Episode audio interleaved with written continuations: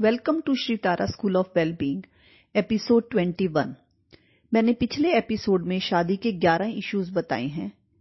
Marriage करें या ना करें करें तो क्यों करें, कब करें, किससे करें, शादी का बजट क्या हो, वेन्यू क्या हो, मेन्यू क्या हो, शादी में कितने फ़ंक्शंस हो, किस फ़ंक्शन में क्या पहना जाएगा, कार्ड कैसे और कितने छापे जाएँ, गेस्ट लिस्ट क्या होगी, ससुराल वालों को गिफ्ट क्या दिए जाएँ, वगैरह वगैरह।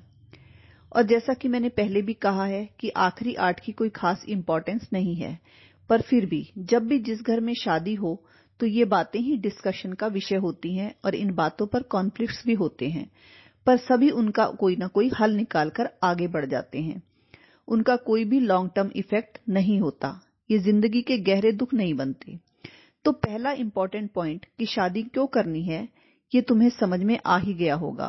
और अब जो अगली बात है, वो ये कि कब करें शादी। ये जो सेकंड वाला पॉइंट कि कब करें शादी, इस पर टाइम लिमिट लागू होती है। और इंपॉर्टेंट है ये बात कि अगर डिसीज़न सही वक्त पर ना लिया जाए तो लाइफ पर गहरे असर होते हैं। आपकी उम्र बहुत बड़ा फैक्टर होती है रिश्ता मिलने में। चॉइसेस घटती हैं और जैसे जैसे उम्र बढ़ती है डेस्परेशन में गलत फैसला हो जाने के बहुत चांसेस बढ़ जाते हैं। और फिर प्रोक्रिएशन की भी एक उम्र तक ही संभव है।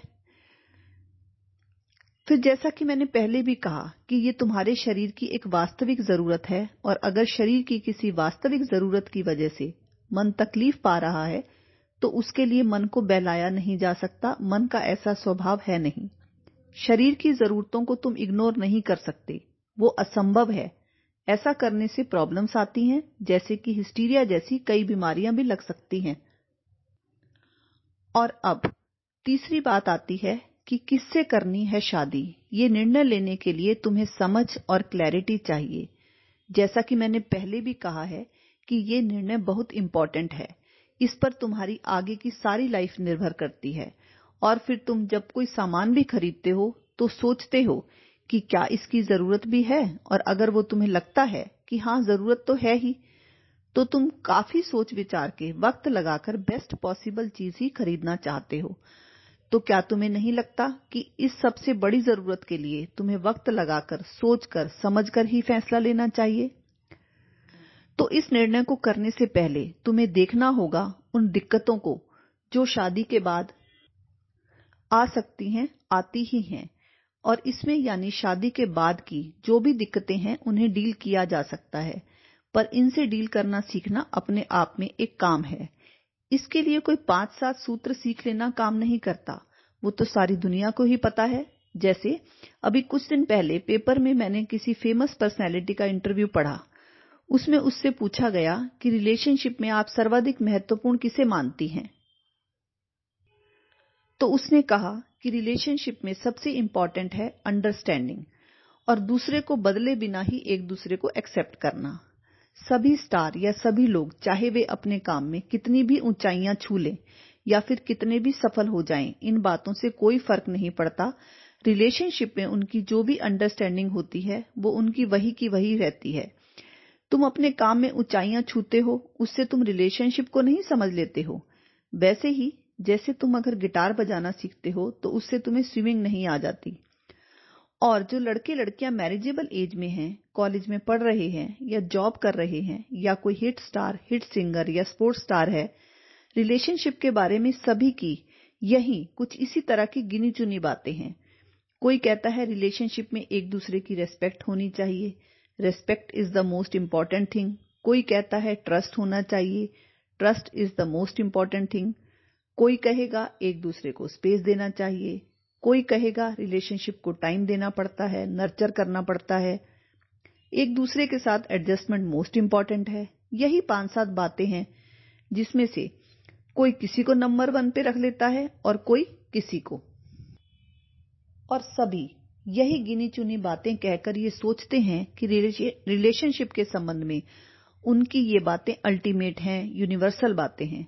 इससे आगे कोई क्या उनको बता सकता है? तो सबसे पहला भ्रम तुम्हारा या किसी का भी। यही है कि वो इन्हीं पाँच सात कॉमन बातों को जानकर ये सोचते हैं कि वो कुछ खास जाने हुए हैं, जो उनके दोस्त या दूसरे लोग नहीं जानते।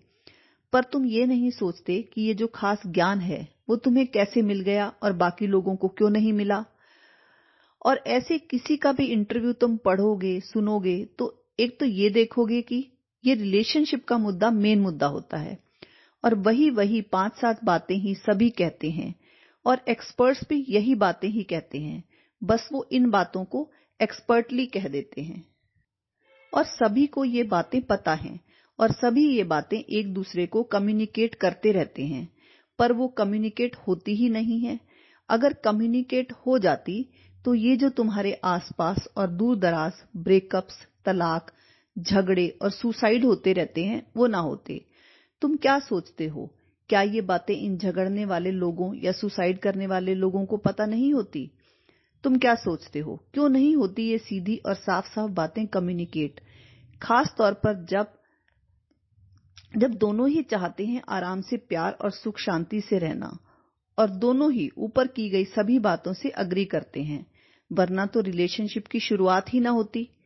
अगर वो एक दूसरे पर ट्रस्ट ना करते, एक दूसरे की इज़्ज़त ना करते तो ये रिश्ता शुरू कैसे हो सकता था?